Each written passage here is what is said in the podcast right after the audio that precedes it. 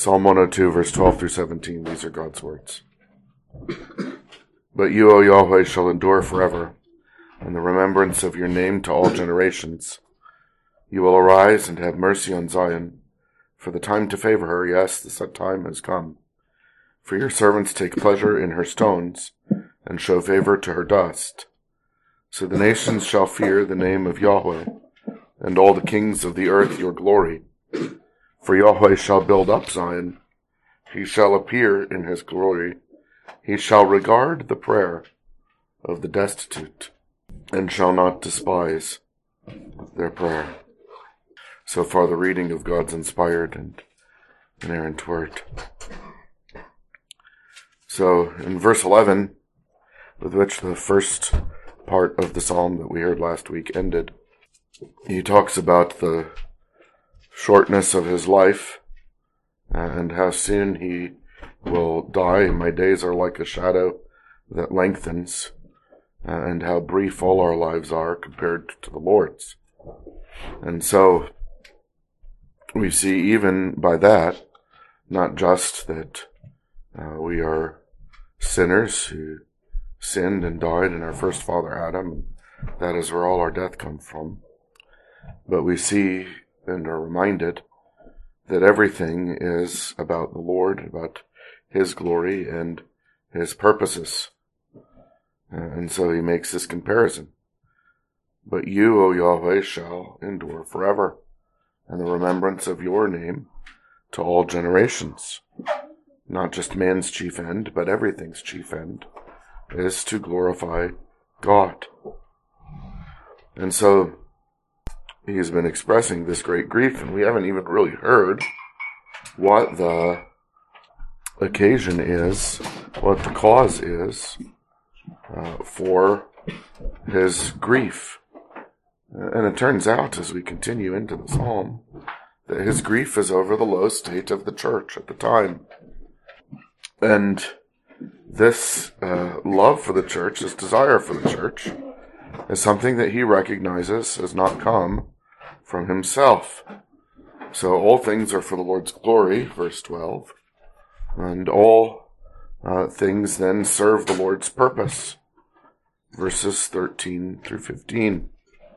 You will arise and have mercy on Zion, for the time to favor her, yes, the set time has come.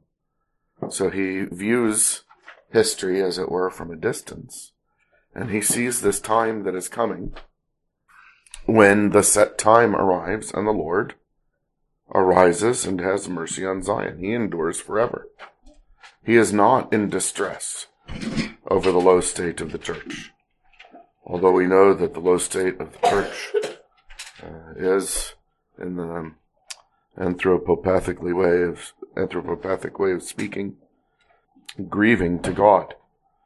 Anthropomorphic is when you talk about God as if he has like arms and legs and hands and so forth. We know that he doesn't, but he created us with them so that we may understand something about him when he says his eye is upon something or he extends his hand to do something, etc.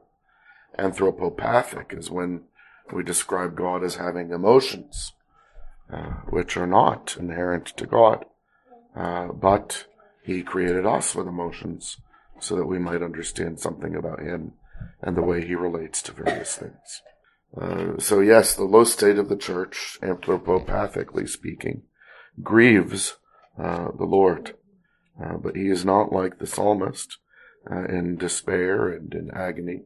Uh, pain cannot be inflicted uh, upon the living God, and part of the reason is he endures forever, and the remembrance of his name to all generations.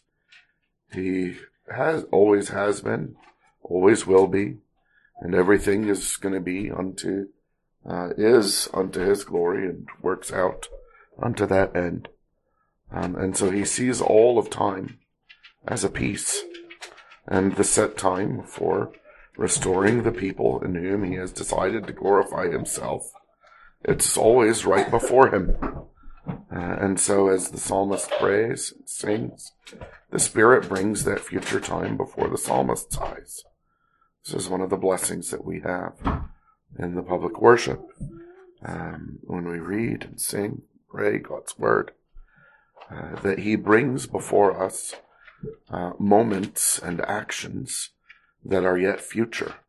Everything to him is sort of an eternal present. It's always before him, but it's not always before us. And so he views, or he remembers, this future time that is coming in verse 13. And one of the ways that he knows it is because God's servants love Zion, love his people. Zion, of course, being a city, but being more than a city, being a city that is emblematic of the people upon whom God has set his electing love, to whom he shows his saving favor, whom he will ultimately not just forgive and deliver, but sanctify and glorify. Uh, and so he, uh, the psalmist identifies that this love for Zion, this love for God's people, and since it is identified with the city at the time, they love even her stones. They love even her dirt. You know, we might think someone was uh, mentally ill or at least overwhelmed with emotion uh, if they arrived at a place and immediately, you know, sat down and started grabbing heaps of dust and dirt in their hands and telling the dirt how much they loved them. But we must remember that uh, Zion here is not just a place. It is identified with the Lord. It is identified with his people. And the psalmist is recognizing that that love came by grace. It is a love that is put in God's people, in God's true people, in God's converted people, that reflects something that comes from the heart of God, uh, which does uh, ought to make each of us ask the question, why am I not more like that? Why don't I love God's people more than I do? And then we look to the Lord to give us the help of His Holy Spirit, that we would love Him more, that we would love His people more. And as we do that, and as we remember that we are among those people whom He loves, and as we, in our moment of despair, uh, crying out agony over the low state of His people, we realize, oh, that love for the church that believers have, that comes from God. What little love we have for the church that causes us to agonize when it is in a low estate, that little love that we have from the church comes from God's infinite love for the church. Surely he will deliver. Surely he will raise her up. Surely he will hear her, heal her. Surely he will build her. And so that is the Lord's priority indeed. This the deliverance of Zion, this time of showing her mercy and favor, as what brings all the nations to fear Yahweh. So the nations shall fear the name of Yahweh, and all the kings of the earth your glory, for Yahweh shall build up Zion. He shall appear in his glory. And so you have not just the the glory of uh, of the Lord uh, as the purpose of all things, but the building up of the church uh, as the Lord's priority in all things, uh, and then His response to our prayers as how He pursues that priority. So, He shall regard the prayer of the destitute and shall not despise their prayer. Uh, so God's glory is the purpose. And the building up of the church is his priority and how he accomplishes that purpose of glorifying himself. And hearing and answering our prayers is the mechanism uh, by which he does that.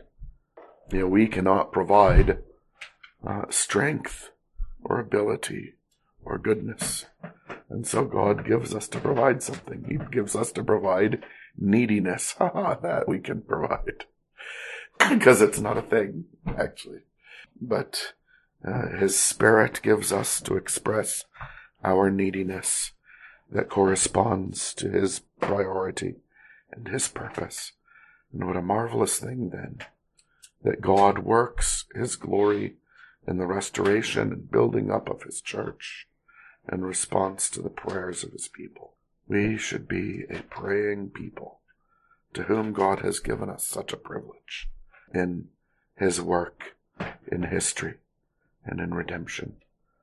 Uh, so whenever he gives us to, to agonize uh, in the way that we heard uh, very painfully in the first 11 verses last week, let us recognize an opportunity to pray for that set time that is coming.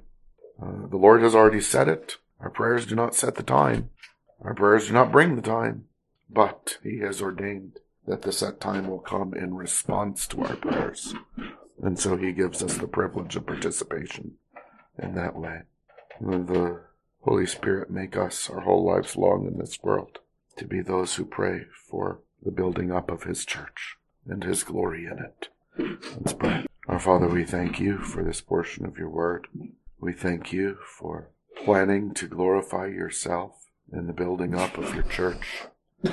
We thank you for planning to do this in response to our praying. O oh Lord, you have bestowed upon us a great privilege that we might participate this way. And yet, O oh Lord, we confess before you that we have often neglected to take up the privilege that you have bestowed upon us. And so we pray that from your infinite love for your church, you would give us, by your Spirit, more love of our own for your church, and that your Spirit who stirs us up to this love would stir us up to prayer as well. And then hear our prayers, O Lord, and grant that we would see the arrival of the set time, when mercy and favor are shown to Zion. Grant that we would be those who, as it were, love her very stones and her very dust, in the small sample of your infinite love. For we ask all these things in Jesus' name. Amen.